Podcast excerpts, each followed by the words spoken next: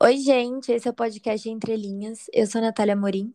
Eu sou a Tainá Coque. Hoje a gente vai contar um pouco sobre os livros que a gente leu em outubro e vamos falar brevemente sobre cada história sem spoilers. Bom, o primeiro livro que eu li em outubro foi Ada o Ardor, do Vladimir Nabokov. É, eu gosto bastante de ler livros russos. Tô pegando gosto cada vez mais. E esse foi o último livro do Nabokov, né, publicado dele. E a história é uma mistura de paródia, né, dos romances do século XIX, com filosofia, enfim, ele junta vários tipos de narrativa, assim. E ele conta a história de dois irmãos, o Van e a Ada, que eles, na verdade, eles são criados como os primos, né, eles se apaixonam e vivem um romance, mas eles descobrem que eles são irmãos, mais ou menos na adolescência, assim. Nossa. É, puxado. Ele se passa em outro planeta, que é chamado de Antiterra, né? Que tem o tempo e espaço meio misturado, assim, com a Terra, né? Que é, é como se fosse Rússia e Estados Unidos misturado, assim, uma coisa só. E tem umas diferenças de tempo, assim. Por exemplo, o livro é em 1870, né? Mas já tem carro, já tem... É, já tem luz, já tem umas coisas, assim, tecnológicas. Nossa, que legal. Tem até um negócio que chama tapete mágico, que é um tipo um transporte assim que voa. Nossa. e o Nabokov faz várias referências a outros livros, né? Inclusive, ele começa esse livro com a frase: Todas as famílias felizes são mais ou menos diferentes, todas as famílias infelizes são mais ou menos semelhantes. Que ele está desconstruindo uma das frases mais famosas da literatura, né? Que é o começo da Ana Karenina, que fala: todas as famílias felizes se parecem, cada família infeliz é infeliz à sua maneira. Ah, eu então, acho ele... que no, na Elegância do Ouriço eles falam essa frase. Falam. E se eu não me engano, ela cita o Ana Karenina? É, algum... é, porque eu acho que o gato dela tem o nome. Uh, ou é o gato lá do Sr. Kakuro. É mesmo, é Vronsky, não é? Qual é o nome do gato? Agora eu já não lembro. Nossa, agora eu não lembro, eu preciso olhar. eu acho que é Vronsky. Mas é, ele é citado. Até, você lembra, enquanto eu tava lendo esse, o Ana Karenina, né, no caso. Enquanto eu tava lendo ele, a gente tava assistindo alguma série, acho que era Love. Não, era Modern Love. E é. aí a mulher conta o final. Ah, é verdade. Que eu até te falei, bom, já sei o que vai acontecer, né? que eu tinha fugido tanto desse spoiler. Ah, mas é um livro antigo, né? É, Também nem então... tem como. Não, nem, nem dá para reclamar, né? Não sei como que eu nunca tinha lido, né? Que, o que acontecia. Mas enfim, então ele ele faz umas paródias assim a vários livros russos famosos e tal. E é um livro cheio de camadas, assim. Alguns personagens também têm características que o autor tinha, tipo o Van, né, que narra o livro, ele tinha sinestesia, que é uma coisa que o Nabokov tinha, e a Ada coleciona insetos, que é uma coisa que ele também se interessava, a Dama Borboleta, enfim. É, é um livro bem denso, né? Tem. E é grandinho também. Tem umas 600 páginas, mais ou menos. É bem grande. É, é, é assim, é menor que um, dois, três, quatro. Nossa, não, mas também. É 4, 3, 2, 1. Ah, 4, 3, 2, 1. Foi, foi quase lá. É, tem quase mil páginas. tá ah. tudo ali, é tudo a mesma coisa, é tudo número. e tem incesto, né? Tem muita coisa sexual, muita. Inclusive, quando eu lia em público, eu sempre ficava pensando, meus, eu tava fazendo cabelo um dia. E eu pensei, meu, essa mulher lê agora qualquer coisa que tá escrita aqui. É, mas eu amei ler esse livro. Mas eu não acho que é aquele livro que prende, que, que é assim, prende no sentido de você ficar ansioso para saber o que vai acontecer. Não é, o ritmo é mais lento e é outro estilo de livro, sabe? Acho que eu nem indicaria para todo mundo. Mas até porque, né, ele tem, ele é um livro maior, mais grosso, enfim. Sim. Mas acho que para quem conhece ou gosta, né, de literatura russa, acho que vai gostar. É, eu achei interessante. Quando não tiver nada para ler, o que é meio difícil, quem sabe eu leio. Quando não tiver fazendo nada. É. e a capa dele é linda. Ah, é mesmo, eu vi você postando. Bom, o primeiro que eu li esse mês foi Torne-se o que você é, do Alan Watts. E o Alan Watts foi um filósofo que estudava religiões, principalmente as orientais. Então, ele estudava muito sobre budismo, sobre o Zen. E esse livro ele é um, meio que um apanhado de vários textos dele falando sobre o taoísmo, que é uma filosofia de vida chinesa. E assim, apesar desse livro é, só ter 156 páginas e ser um assunto que eu gosto, eu achei ele muito confuso, muito cansativo. Eu demorei um tempão para terminar. Nossa, eu poderia ter, se fosse um livro normal, fininho, eu leria super rápido, mas eu demorei pra caramba, porque eu, eu lia e eu não entendia nada. Nossa, mas por que? Será é, a narrativa? É, porque como são textos, né, meio que não tem muita relação um com o outro, e é um assunto, filosofia é um assunto mais denso, né, dependendo do Uhum. autor. Então eu lia e aí, tipo, eu tinha que reler, eu achei ele um pouco cansativo também. Eu achei os textos. Pior que, tipo, não é que ele usava palavras difíceis, mas eu, eu achei complicado de Não, entender. entendi, entendi. É um livro que você tem que estar focado e prestando É, atenção, né? eu acho que é um livro mais para estudar, sei lá, Uhum. mais profundamente, porque ele não traz uns conhecimentos superficiais, ele é profundo mesmo. Então, eu não gostei muito por isso, porque eu não consegui absorver muito bem os conhecimentos, mas eu acho que quem já estuda filosofia e gosta, principalmente dessa parte de religião oriental, vai gostar desse livro. Mas eu não gostei muito. Entendi, não foi pra você. Não, não foi. Ah, de repente, se Acontece. você tivesse afim de algo assim, né? Tipo, ah, vou ler esse livro pra agora focar nisso. É, então, eu li, eu comprei ele pensando que ele era um pouco diferente, na verdade. Mas nem tem muita resenha assim dele na internet, né? Então eu comprei ele meio no escuro. Uhum. Porque acho que livro assim tem muito. Eu tenho muito isso de momentos que eu tô afim de ler alguma coisa mais cabeça, uma coisa que eu tenho que prestar atenção. E momentos que eu tô afim de ler por puro entretenimento, sabe? Sim, eu também. Aí eu achei que ele era tipo um livro mais levinho e não Uhum. era. Mas, quem sabe se fosse em outro momento eu teria gostado mais. É, então. A vida dá dessas. Sim. O outro que eu li foi o Iracema, de José de Alencar.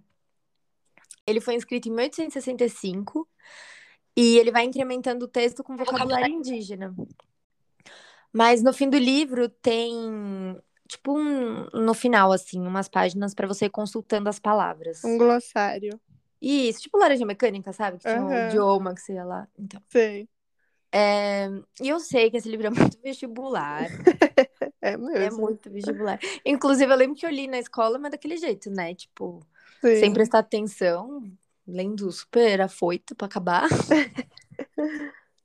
Aí eu encontrei uma edição, enfim, numa lojinha, aquelas, cada livro 10 reais, sabe? Uhum.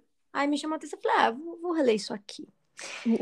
E apesar dele ser, né, cheio de informações, ele é super fininho também. Eu li, tipo, umas duas horas. Ele é super fininho, dá pra ler no mesmo dia. E conta a história de uma índia e um colonizador português, né, que se apaixonam. E aí vai falando sobre o romance dos dois, mas também fala sobre cultura indígena, exalta bastante a natureza e se passa no Ceará, né? Aham. E ele também é uma crítica à violência que acontece aos povos indígenas. Não posso explicar exatamente onde que é essa crítica, porque, né, é uma coisa que acontece só no final do livro. Mas ele, ele inteiro é bem interpretativo, assim. Eu Uhum. acho que vale a pena ler, por ser um livro importante brasileiro, né? Acho que é interessante conhecer, quem nunca leu. Acho difícil nunca ter lido, mas quem nunca leu. Eu achei gostosinho, assim, de ler. Ele é escrito de uma forma bem poética. E eu gostei. Ah, parece. Eu, eu acho que eu li, mas, né, com certeza faz muito tempo, nem lembro. Então, quem sabe eu releio também. É bom que é fininho, né? E eu acho que você ia gostar. É, é, então Uhum. vou ler depois. Eu gosto de ler uns livros fininhos que a gente acaba rapidinho. Sim, então. É, o próximo que eu li foi A Filha Perdida, da Helena Ferrante, que a Nath que me emprestou, inclusive. Perfeito. É, conta a história da Leda, que é uma professora universitária, e ela vai tirar férias no litoral do sul da Itália.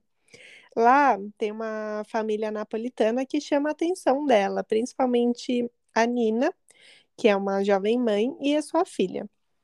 E o livro vai contando principalmente os sentimentos que fluem é, na Leda ao observar a Nina, a filha, a família ali. É, fala muito sobre a maternidade real, né? E eu acho isso muito bom, porque acaba com a romantização da sociedade em cima das mães. Eu também.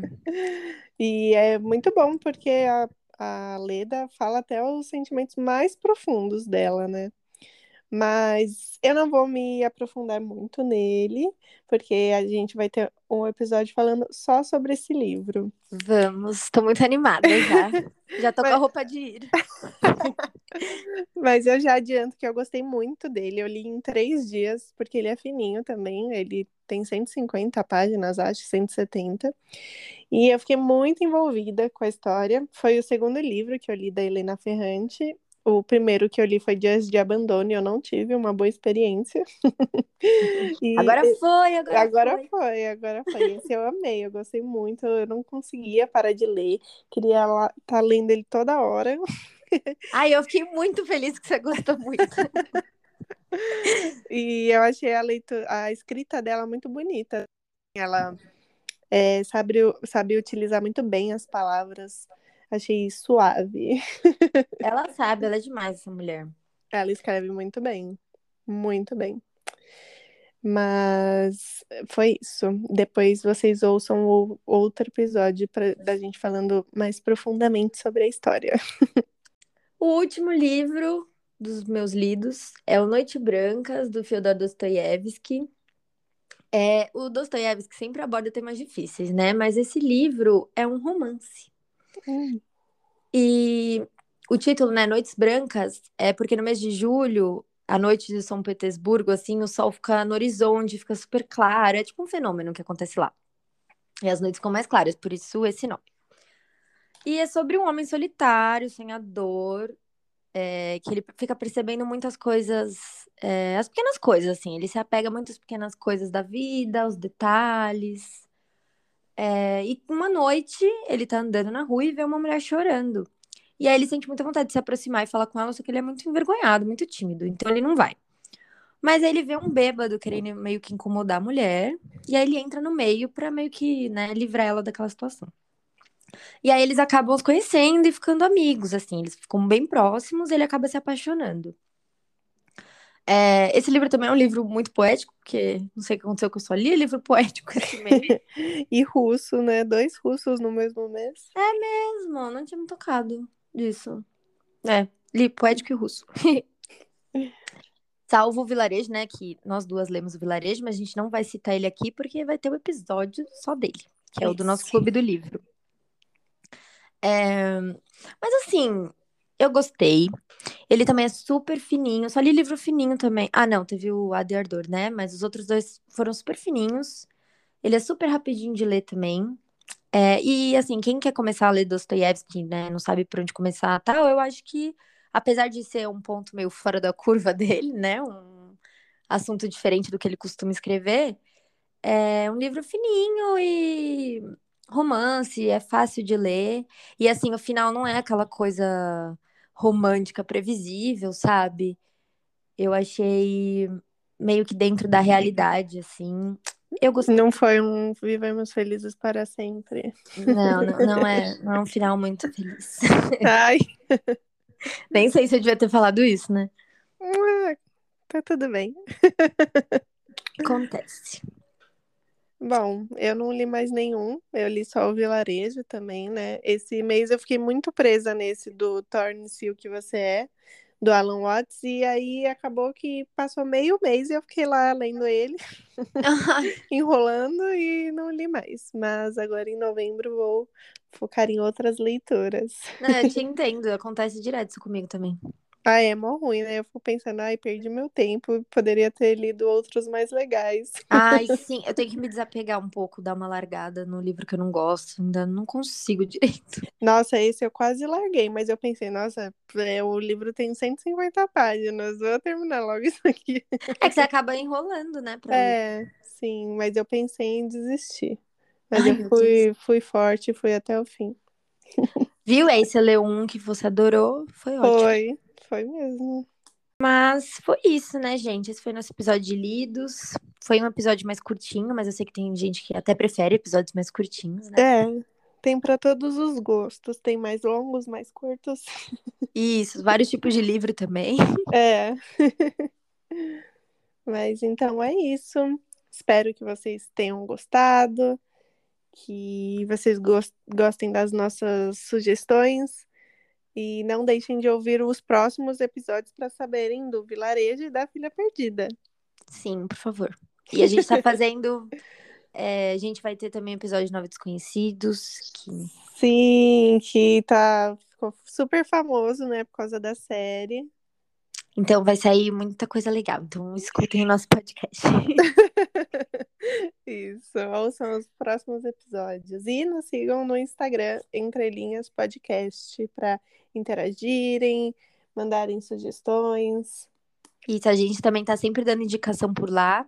É mesmo, indicações que a gente nem deu aqui no podcast.